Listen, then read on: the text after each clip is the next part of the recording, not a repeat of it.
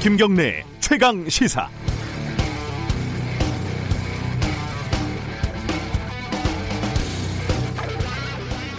조선일보에서 웬일로 어제 김경래 최강 시사 프로그램 홍보를 아주 세게 해주셔서 감사의 말씀을 드립니다. 작전의 냄새가 진동한다라는 제목의 조선일보 칼럼이었는데요. 이게 읽어보니까 빨간 펜을 들고 고쳐주려고 하면 한도 끝도 없고 이건 돈 받고 해줄 일 같고 그래서 여기는 최강 시사와 관련된 말씀만 잠깐 드립, 드리겠습니다. 칼럼에 이렇게 쓰여 있습니다. KBS 라디오 프로그램을 진행하는 뉴스타파 기자는 지씨 여기서 지씨는 채널A 검언 유착 의혹을 제보한 이철 씨의 지인입니다. 아, 지씨를 불러서 생방송 인터뷰를 했다. 둘은 취재 과정에서 이미 알고 있는 사이였지만 마치 처음 만난 척 대화를 주고받기도 했다. 아니 이게 그 홍모 씨의 아들 목일동 씨 이렇게 쓰는 것도 아니고 다 알게끔 얘기해 놓고 왜 뭐 KBS 라디오 프로그램을 진행하는 뉴스타파 기자 뭐 이렇게 쓰는지 잘 모르겠어요. 그냥 정확하게 조선일보 기자도 즐겨 듣는 최고의 아침 시사 프로그램 KBS 최강 시사 김경래 최강 시사를 진행하는 뉴스타파 김경래 기자 이렇게 하면 되지 뭐가 이렇게 무서운 건지 빙빙 돌려서 얘기를 하는지 잘 모르겠습니다. 또 알고 있었지만 처음 만난 척했다. 제가 이제 기자 생활을 한 20년 했는데 아는 사람이 꽤 많습니다. 여기서 출연하는 사람들은 뭐 대부분 상당수는 아는 사람들이에요. 그래서 아는 척 잘 안 합니다. 여기가 침묵질하는 곳이 아니라 여기는 질문하고 대답하는 곳이잖아요. 어, 저 아는 것도 많아서 모르는 척하고 질문하는 게 제 일입니다. 이 조선일보는 아마 아는 사람들 멘트를 인용할 때 아는 사람이었다고 쓰는 모양이죠. 뭐 예를 들면 본 기자가 4년 전부터 알고 있었지만 두 달 전에 점심을 같이 먹고 실제로는 별로 친하지 않은 아, 모 의원은 어제 국회에서 어쩌고 저쩌고 말했다. 이렇게 쓰나요? 프로그램 홍보는 감사합니다만 왠지 좀 부끄럽습니다. 예, 아무튼 고생하셨어요. 저랑 한 두 번쯤 통화를 했지만 만난 일은 없고 알고 있는 조선일보 박모 기자님. 6월 26일 금요일 조선일보 기자도 열심히 듣는 김모 기자의 KBS 라디오 프로그램 시작하겠습니다.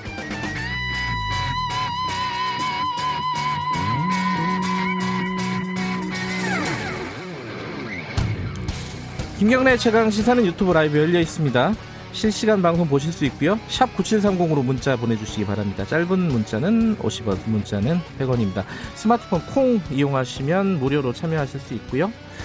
오늘 1부에서는요. 어제 어, 추미애 장관, 추미애, 추미애 법무부 장관의 발언이 굉장히 뭐 뭐랄까요 뉴스가 많이 되고 있습니다. 어, 사실상 윤석열 총장을 겨냥한 말인데 발언의 수위가 굉장히 높았습니다. 더군다나 윤석열 총장의 최측근 한동훈 검사장을 지금 직무 배제하고 직접 감찰에 법무부에서 나선 상황이죠.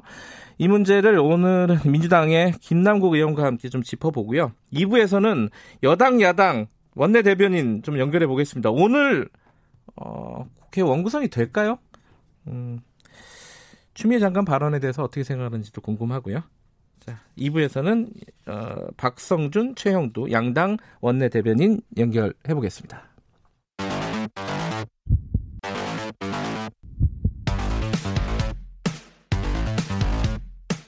오늘 아침 가장 뜨거운 뉴스 뉴스 unboxing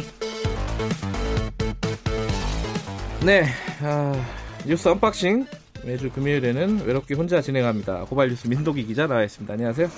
네, 김경래 기자와 알고 지내는 민동기 기자입니다. 아, 밝혀야 될 것 같아요. 알고 지냈군요, 우리. 네네. 아, 알고 있었습니다. 그렇게 친한 관계는 아니었어요. 그 어제 보셨어요? 그 6.25 전쟁 70주년 기념식? 네. 뭐 처음부터 끝까지는 보지 않았는데요. 음, 저도 뭐 뉴스로만 봤는데 네. 평가들을 보니까 뭐 탁현민 의전 비서관의 복귀작이다. 뭐 그 분위기가 많이 읽혔습니다. 그죠? 예. 그 참전 용사 동기 네네. 네. 전우가 등장해가지고 복귀 신고하는 모습은 어, 좀 눈물이 나더라고요. 그 부분은 잠깐 봐도. 그리고 이제 조포 21발이 발사가 됐는데 네. 이게 21발 발사가 국가 원수급에 해당하는 그런 예우라고 합니다. 아, 그래요? 그러니까 최고의 예우를 좀 해준 것으로 보입니다. 의미가 있군요. 어쨌든 어, 문재인 대통령이 기념사를 하면서 뭐 남북 관계에 대한 메시지도 있었고 그죠? 네. 그 세계사에서 가장 슬픈 전쟁을 끝내기 위한 노력에 북한도 담대하게 나서주길 바란다 이렇게 얘기를 했습니다. 네. 그러니까 단기적으로는 남북 군사적 대치 해소라든가 이런 부분에 대해서 좀 개. 개선을 해주기를 바란다 이런 의미가 있는 것 같고요. 네. 장기적으로는 북미 비핵화 협상 등 한반도 평화를 위한 대화에 적극 나서달라 이렇게 북측에 제안을 한 것으로 보입니다. 그러면서 우리는 평화를 추구하며 함께 잘 살고자 한다. 통일을 말하기 전에 먼저 사이 좋은 이웃이 되길 바란다 이런 얘기를 했는데요. 선 평화 후 네. 통일 입장을 밝힌 것으로 보입니다. 어 어제 일본에 대한 메시지도 좀 있었던 것 같아요, 그죠? 그렇습니다. 예. 이게 좀 뭐랄까 무슨 의미인지 나중에 두고두고 한번 좀 해석해 볼 만한 일인 것 같아요. 어쨌든 민족 고통을 우리 민족이 고통을 겪고 있는 동안에 어, 전쟁 특수를 누린 나라. 네. 뭐 일본을 직접 지칭하지는 않았지만 이건 뭐 사실상 지칭을 한 거라고. 사실 뭐 한국 전쟁 동안에 음. 일본이 상, 경제적인 어떤 성장을 이뤘으니까요. 네. 그 남북 그리고 북미 대화 국면에서 일본이 좀 방해를 하지 않았나 그렇죠. 뭐 이런 해석도 거기에 대한 메시지 아니냐 이런 해석도 좀 있을 수 있고요. 네. 어쨌든 그 6.25 전쟁 전사자 어, 유해 봉환식도 함께 열렸습니다. 147구의 이제 봉환식도 함께 열렸는데요. 네. 이게 북한에서 발굴이 돼서 미국 하와이로 옮겨진 6.25 전쟁 국군 전사자 유해입니다. 네. 아, 문재인 대통령이 일단 그 국군 전사자 유해를 맞이한 다음에 신원이 확인된 전사자 7명 가운데 유가족 6명과 함께 행사장에 동반 입장을 했습니다. 네. 신원이 확인되지 않은 유해 149는 행사장 내에 설치된 영현단에 안치가 됐는데요.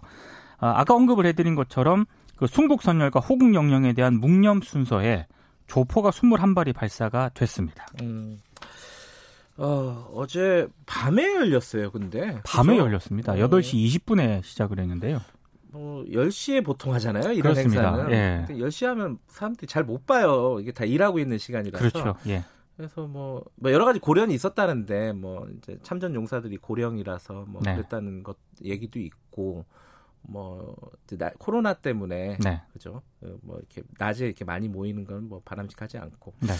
근데 제일 중요한 거는 방송 중계가 아니었을까 그 시간 제일 많이 보잖아요 그죠 제일 많이 보고요 네. 그것 때문에 뭐 메인 뉴스가 뒤로 편성이 연기가 되고 뭐 그랬던 것 같습니다 방송사들 편성국에서 좀 바빴겠군요 네. 어제 어, 제일 큰 뉴스는 사실 어, 이 검언 유착 의혹과 관련해 갖고 법무부와 어, 검찰의 갈등이 거의 이제 최고조로 간 것 같아요. 그렇습니다. 추미애 법무부 장관이 한동훈 부산고검 차장검사를 직무에서 배제했습니다. 네. 법무부 감찰관실에게는 직접 감찰을 지시했는데요. 한동훈 검사장이 지금 강요미수 혐의로 서울중앙지검 수사를 받고 있기 때문에 직무 수행이 곤란하다고 판단을 하고 어, 법무연수원 연구위원으로 전보 조치를 했습니다.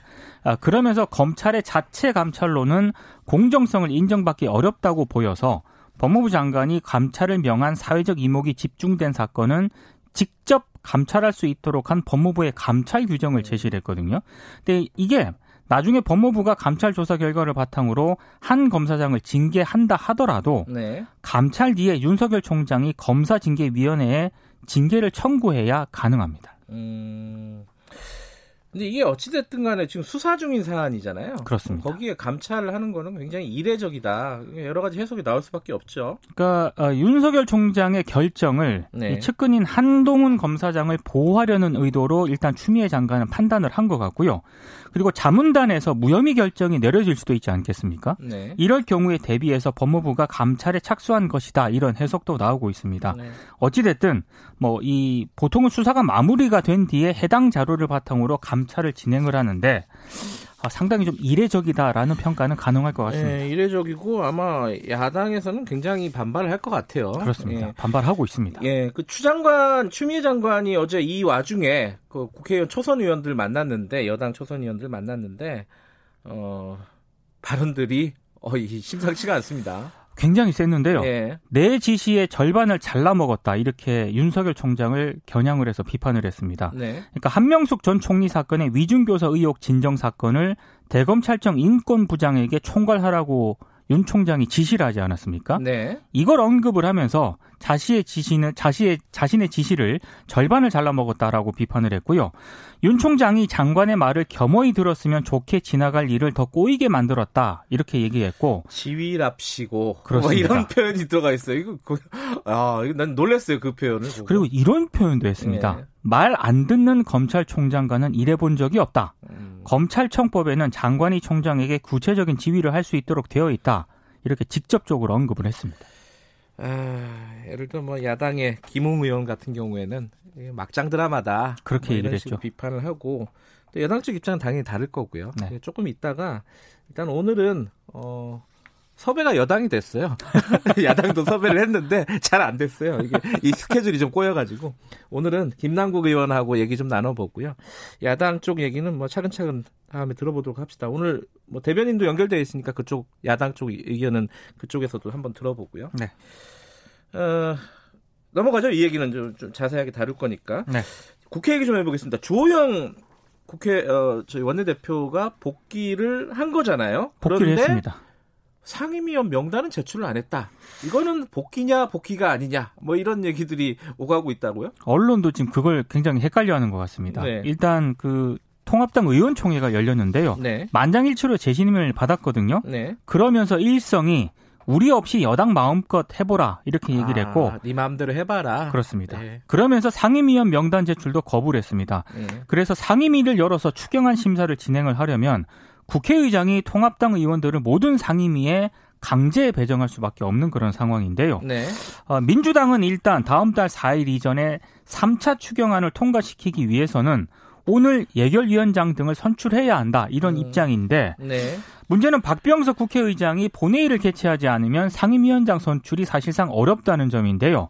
박 의장은 여야가 막판까지 진지하게 협상을 해달라 이렇게 요구를 했고 민주당 원내 지도부의 통합당이 요구하는 국정조사를 받아주면서 상임위 선출 문제를 매듭 짓는 방식을 아, 제안했다고 하는데 예. 제가 봤을 때 여기 어제까지는 민주당이 여기에 대해서 대단히 부정적이었거든요. 음. 오늘 어떻게 될지 모르겠습니다. 그러니까 국정조사라는 건 윤미향 의원 관련된 정의원과 관련된 네. 그거와 네. 남북 관계 그 두 가지 사안에 대한 예. 국정조사를 지금 요구를 하고 있습니다.